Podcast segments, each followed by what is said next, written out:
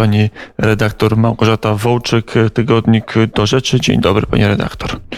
Dzień dobry, witam pana redaktora i wszystkich słuchaczy.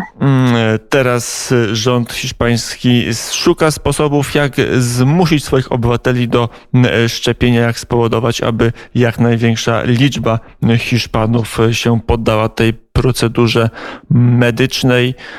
No i jest pomysł, żeby tworzyć przynajmniej w Hiszpanii listę antyszczepionkowców, listę tych osób, które się nie zaszczepią, i to chyba w najlepszej formie wieńczy całą serię działań rządu hiszpańskiego w sprawie pandemii.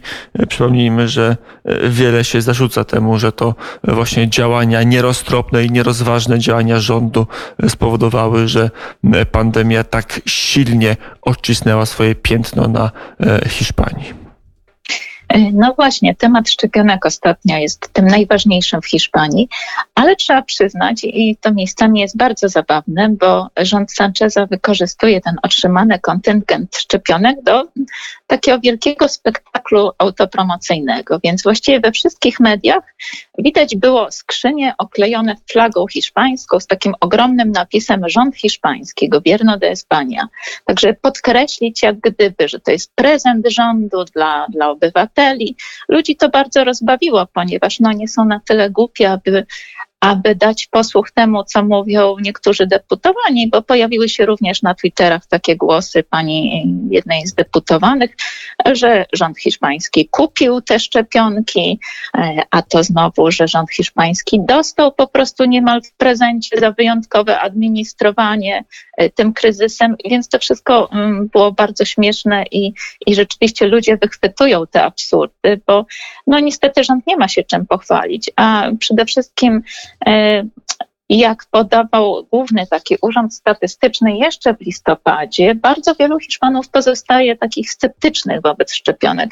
W listopadzie to były następujące cyfry, że aż 47% kobiet hiszpańskich jest sceptycznie nastawionych do szczepień i 40% mężczyzn. Teraz przez te ostatnie 2 tygodnie troszeczkę się to zmieniło, ale generalnie Hiszpanie trzymają się takiej myśli, że to rząd powinien się pierwszy zaszczepić, a nie eksperymentować na staruszkach i na medykach.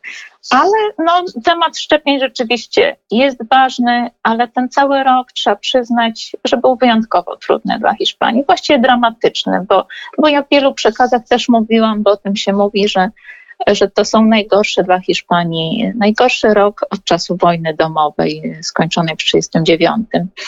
I tak się nawet zastanawiałam, jak ciekawie podsumować ten rok, i myślę, że trzeba zrobić to podsumowanie mówiąc o paradoksach Hiszpanii. I jeśli pan redaktor pozwoli, to na przykład 31 stycznia główny epidemiolog kraju Fernando Simón wygłosił pamiętne słowa i obietnice. I tu cytuję, że w Hiszpanii będzie jeden, co najwyżej parę przypadków zdiagnozowanego koronawirusa, ponieważ choroba ta nie jest nadmiernie zaraźliwa. I te słowa nigdy nie zostały mu zapomniane, bo od początku rząd hiszpański bardzo lekceważył tą epidemię, chociaż już w styczniu miał pierwsze przypadki. I ten główny epidemiolog, pomimo nieustannych kłamstw i braku kompetencji, stał się mimo wszystko celebrytą. Brał udział w programie takim, program taki jakiś rozrywkowy, w którym wspinał się po górach, też w lecie, jakieś tam sporty ekstremalne uprawiał. Także miał wiele sesji, na przykład z motocyklem, z Harley'em. Po prostu stał się gwiazdą dla lewicowych mediów, mając na sumieniu po prostu bardzo wiele istnień ludzkich. Bo trzeba powiedzieć wprost, że rząd kłamał od początku i też kłamał ustami właśnie tego epidemiologa. Więc miał być jeden co najwyżej przypadek koronawirusa, a w tej chwili wiemy, że w Hiszpanii zdiagnozowano już prawie 2 miliony osób. A ponadto, właśnie i to, co rozgrzewa nieustannie temat, ponieważ rząd przyznaje się do 50 000 zmarłych, ale codziennie naprawdę w mediach, czy to, co wynika z rejestrów, czy to, co wynika właśnie z poszczególnych regionów, mówi się o tym, że zmarłych jest 80 000 od marca, więc tutaj trwa ta wojna cyfr, ale ale rząd już wcześniej przyznał, że zgubił po drodze ponad 20 000 osób zmarłych na COVID i nie wie, jak je po prostu teraz umieścić w tych rejestrach. Więc to był paradoks numer 1. Paradoks numer 2, taki wysoce obrazowy, który wiele mówi o stanie też sumień lewicy hiszpańskiej, bo proszę sobie wyobrazić, że te dwie partie obecnie rządzące w Hiszpanii, lewicowe, czyli partia PSOE i Podemos, były parę lat temu w opozycji, nie jak teraz u władzy, i wtedy w 2014 roku odkryły ogromny kryzys epidemiologiczny Ebola. Ponieważ w Hiszpanii zmarło wtedy 2 misjonarzy, którzy wrócili z Afryki, 17 osób było objętych kwarantanną, no i uśpiono jednego psa, słynnego Excalibura, bo był podejrzewany o nosicielstwo. I wtedy te dwie partie, które dzisiaj rządzą, rozpętały po prostu piekło, podobnie jak nasza opozycja totalna, mówiły o tym, że rząd Rajoya ma krew na rękach, ponieważ zmarło 2 misjonarzy, ponieważ zdechł pies. I podawano wtedy, że rząd prawicowy powinien podać się do dymisji, bo nie panuje nad kryzysem epidemiologicznym. Dziś właśnie te dwie partie mają na sumieniu 80 000 zmarłych i po prostu fatalny stan gospodarczy. Ale nikt, powtarzam, żaden z ministrów nie podał się do tej pory do dymisji. Nie wiadomo, na jakiej podstawie premier Sánchez pochwalił się już w czerwcu, że rząd ocalił 450 000 istnień ludzkich w Hiszpanii. Nikt nie wie, jak oni to wyliczyli. Każdy wie, że nie potrafią policzyć nawet do tej pory, ilu zmarłych jest w wyniku pandemii. Paradoks numer 3 na przykład. Hiszpania w czasie kwarantanny, tej wprowadzonej stanem alarmowym, była krajem w Europie najbardziej drastycznie zamkniętym. Tak przynajmniej podpowiadał też Google Maps, który ustalił, że mobilność Hiszpanów była najbardziej ograniczona w Europie. Po prostu nie widać było niemalże ruchu mieszkańców, bo rzeczywiście wtedy można było się tylko wyjść z domu pod pretekstem, nie wiem, wyjścia do apteki, do szpitala czy słynne wyjścia z psem. A jednocześnie ów pandemiczny rok 2020 był rekordowym rokiem inwazji imigrantów na Wyspy Kanaryjskie, na Baleary i na Półwysep. W tym właśnie roku o 900%, powtarzam, przybyło więcej imigrantów niż w roku 2019. Przybyło ich o 240% więcej na Baleary niż w roku 2019. Więc wszystko to powoduje, że coś się nie zgadza obywatelom, prawda? Że oni sami na przykład w tym czasie zarządzonym, bo mają stan alarmowy ogłoszony do maja 2021. I oni mają bardzo restrykcyjny właśnie prowadzony tryb życia, czyli zakaz poruszania się między wspólnotami, między regionami. To wszystko też zależy jak gdyby od stanu w konkretnych powiatach. W każdym razie im niewiele wolno, prawda? Czy w Wigilię, czy w Sylwestra mogą gromadzić się jedynie z rodziną od 6 do 10 osób, a poza tym naprawdę te restrykcje są bardzo ścisłe. Podczas gdy w tym samym czasie rząd wpuszcza, bo tak to trzeba nazwać, inwazję osób właśnie imigrantów i to oczywiście bynajmniej nie z krajów ogarniętych żadnym konfliktem, bo to są głównie imigranci z Maroka, Mauretanii, Algieru i tam nie ma żadnego konfliktu zbrojnego. Ale o tym to już może właśnie zachęcę do przeczytania w niedługim czasie na łamach Do Rzeczy takie moje śledztwo o tym, jak lewica hiszpańska zarabia na inwazji nielegalnych imigrantów. Więc takie moje śledztwo i szczegółowo opisuje, dlaczego Hiszpania promuje taki wielotysięczny napływ imigrantów i kto na tym zarabia po prostu. Jak wygląda ekonomicznie sytuacja w Hiszpanii? Bo wydaje się, że także pod tym względem państwo na Półwyspie Apenińskim jest najbardziej dotknięte, że bezrobocie, zwłaszcza wśród osób młodych, wzrosło do w sensie rekordowych poziomów albo poziomów niespotykanych od szczytu kryzysu finansowego z lat 2008-2009. No właśnie, oni się właściwie niedawno, można powiedzieć, tak nieładnie wylizali z tego kryzysu i z powrotem wchodzą w jeszcze głębszy, bo to niedawno ogłoszono, że spośród tych 37 krajów OECD właściwie tylko Argentyna wyprzedza Hiszpanię w recesji. Spadek PKB w Hiszpanii jest największy w Europie, drastyczny po prostu.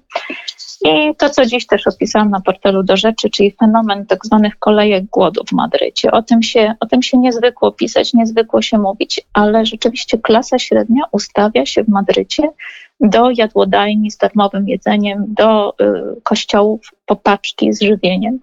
Rząd jak gdyby stara się ocenzurować ten fakt. Podobno nie można filmować, nie wolno robić zdjęć tym kolejkom głodu. Ale to jest jednak coś niesłychanego, bo nikt w historii demokratycznej Hiszpanii, czyli od 75 roku nie widział, żeby reprezentanci klasy średniej ustawiali się w kolejkach głodu. Też napisałam o pewnej tam bardzo znanej prezenterce hiszpańskiej, która jest zmuszona stać w tych kolejkach. Także wiele osób, ponieważ o tym się mało mówi, że jednak rządzą komuniści, socjaliści, ale to nie jest socjaldemokracja. To jest jednak wzorem, tam jest dla wicepremiera Iglesiasa, jest po prostu Wenezuela, więc ten rząd nie chce i nie umie pomóc przedsiębiorcom czy osobom samozatrudnionym, więc niestety mówi się o tym, że tam jest największy demontaż miejsc pracy w Hiszpanii. Mówi się o tym, że ponad 1 milion osób straciło pracę w czasie pandemii. Mówi się o tym, że oficjalnie bezrobocie sięga 15%, a wśród młodych nawet 40%. Więc to jest rzeczywiście dramatyczny obrót spraw, ale socjaliści czy komuniści nie tym się, trzeba powiedzieć, od razu przejmują, bo dla nich to jest najważniejsze, aby rząd postępował we wprowadzaniu tej polityki genderowej. Realizacja... A właśnie, bo chleba w Hiszpanii jest jakby troszkę mniej, turystyka, która była istotną częścią czy kołem zamachowym gospodarki Hiszpanii, przecież jest sparaliżowana i stoi pod znakiem zapytania, czy się w ogóle odrodzi jakkolwiek w wakacje, które przed nami, ale za to igrzysk nie brakuje. W ramach tych igrzysk, zdaje się, to już będzie ostatni temat, władza w Hiszpanii chce poszerzyć zakres dozwolonej eutanazji, bo skoro nie można ludzi wyżywić, to jak w starym dowcipie, niech głodni zjedzą bezdomnych i problem się rozwiąże. Teraz Hiszpania pracuje nad tym, aby łatwiej można było zabijać osoby starsze. Wahałem się nad tym słowem, ale chyba takiego słowa trzeba użyć. Tak. Przyznam, że to był dla mnie bardzo bolesny spektakl, bo to było ponad tydzień temu, oglądałam chyba 4 godziny obrad w kongresie, po prostu, żeby usłyszeć, w jaki sposób mówi się o eutanazji. I to było, myślę, że dla uszu polskich to jest rzecz jednak niesłychana, prawda? Cały czas mówić o eutanazji jako o tym wspaniałym prawie do godnej śmierci. Tylko trzeba, żeby Polacy wiedzieli, że rząd hiszpański na tyle drastycznie planuje tą eutanazję, że nawet z dostawą do domu, prawda? Że właściwie szuka się sposobów uniknięcia tych takich biurokratycznych procedur czy też kontroli, że maksymalnie szybko osoba, która czuje się znękana życiem psychicznie, ale mówi się też o tym, że właściwie młodzież będzie uprawniona do tego, żeby też sięgnąć po to. Bo na przykład mówi się o tym, że na przykład, młodzieniec może czuć się źle w swojej skórze, prawda, jako chłopiec. Rodzice nie zgadzają się, prawda, na kurację, chociaż akurat rodzicom nie wolno się w Hiszpanii nie zgodzić na kurację dziecka, jeśli ono wyrazi życzenie zmiany płci. I będzie możliwość, jak gdyby, z powodu złego samopoczucia psychicznego także poprosić o eutanazję z dostawą do domu. Więc owszem, jeszcze ta ustawa czeka na jakieś tam poprawki, ale raczej wszystko już zostało powiedziane. Minister zdrowia ogłosił razem z przegłosowaniem tej haniebnej ustawy, ogłosił, że zwyciężył zdrowy rozsądek i człowieczeństwo. To naprawdę brzmi strasznie, bo jednocześnie minister zdrowia jest filozofem. Poprawki jeszcze, jakie tam mają być konkretne zapisy? Kto będzie mógł się poddać eutanazji? Czy tam musi być zgoda? Czy wystarczy milcząca zgoda? Bo w Holandii chociażby już jest tak, że można kogoś odłączyć od aparatury i dać mu śmiertelny zastrzyk bez jego wiedzy de facto i zgody. To znaczy mówi się o tym, że jak gdyby bez wiedzy i bez zgody członków rodziny będzie mogła ta osoba, która się źle czuje psychicznie czy fizycznie, cierpi na tą nieuleczalną chorobę. Więc jak gdyby obejście, że to wszystko będzie mogło się zadzieć między osobą chorą a lekarzem. Lekarz w imieniu osoby chorej może wystąpić po prostu o zgodę i no właściwie... Ustawa ma wejść w początkach roku, więc jeszcze klarują się te poprawki, ale nie ma co oczekiwać, że one będą no, jakoś tam, wręcz przeciwnie, będą bardziej radykalne, bo te ugrupowania lewicowe właśnie naciskają na to, żeby jak gdyby zmniejszyć kontrolę, żeby ułatwić dostęp do eutanazji. To wszystko jest niepojęte przy właśnie liczbach tych starych ludzi, którzy umarli w tym roku, no bo się mówi o tym, że prawie 80 tysięcy starszych ludzi, którzy budowało wielkość tej obecnej Hiszpanii i im się wprost mówi od kilku tygodni, po prostu jak gdyby im się sugeruje, że są niepotrzebni dla tego kraju, że prawo do godnej śmierci oferuje im właśnie szybkie, bezbolesne odejście. No brzmi to wszystko strasznie. Jedno ugrupowanie właściwie najbardziej walczył VOX, czyli ta partia konserwatywna i właściwie do ostatniej chwili walczyli razem z tą centroprawicową partią ludową, ale w zamian słyszeli tylko o tym, że są, prawda, faszystami, że nie rozumieją pojęć wolność i godność. No słuchanie tych obrad, przyznam, kongresu kosztowało mnie wiele, bo po prostu zakłamano język zupełnie. Słowo wolność, słowo godność znaczy w Hiszpanii już co innego. Znaczy właśnie możliwość szybkiej śmierci, takiej właśnie pokątnej, rodzina nawet nie będzie wiedziała, lekarze nie mają prawa odmówić, prawda, wykonania woli, więc lekarze zostaną zmuszeni do bycia katami i oczywiście pojawia się sprzeciw i VOX też mówi o tym, że zaskarży do Trybunału tą ustawę, ale niestety i Sejm, i Senat, Sejm, to znaczy Kongres, Izba niższa Parlamentu Hiszpańskiego należy do lewicy, więc nie ma co tu oczekiwać, wręcz przeciwnie. Szykuje się też następna ustawa, czyli właśnie ta dla osób transseksualnych, żeby jak najbardziej ułatwić im życie, więc właściwie już będą mogli bez żadnych oświadczeń od seksuologa czy psychologa czuć się, właściwie określać się jako osoby, którymi się czują, czyli na przykład skrócona zostanie ta ścieżka określania się, prawda, jako mężczyzna czy kobieta czy jako osoba niebinarna, będą modyfikowane dowody osobiste. Potem jest problem, jak ktoś chce wrócić na Wyspach Brytyjskich. Kolejne okrążenie paradoksów nowoczesności też uderzyło, bo określono limit, że można zmienić płeć tylko 2 razy, bo były osoby, które chciały to robić znacznie częściej i tak w zależności od dnia, czy parzysty, czy nieparzysty, taką mieć informację w dowodzie. No cóż, ciekaw jestem, czy jest jakiś, czy jak powszechne jest, jak silna jest świadomość korelacji między wynikami ekonomicznymi Hiszpanii, a zaostrzającą się wojną ideologiczną i wojną o możliwość zabijania osób, których funkcjonowanie nie bilansuje się w statystykach excelowskich rządu hiszpańskiego, ale to już rozmowa na zupełnie inny czas. Redaktor Małgorzata Wołczyk, tygodnik Do Rzeczy, była gościem Popołudnia Wnet. Bardzo serdecznie dziękuję.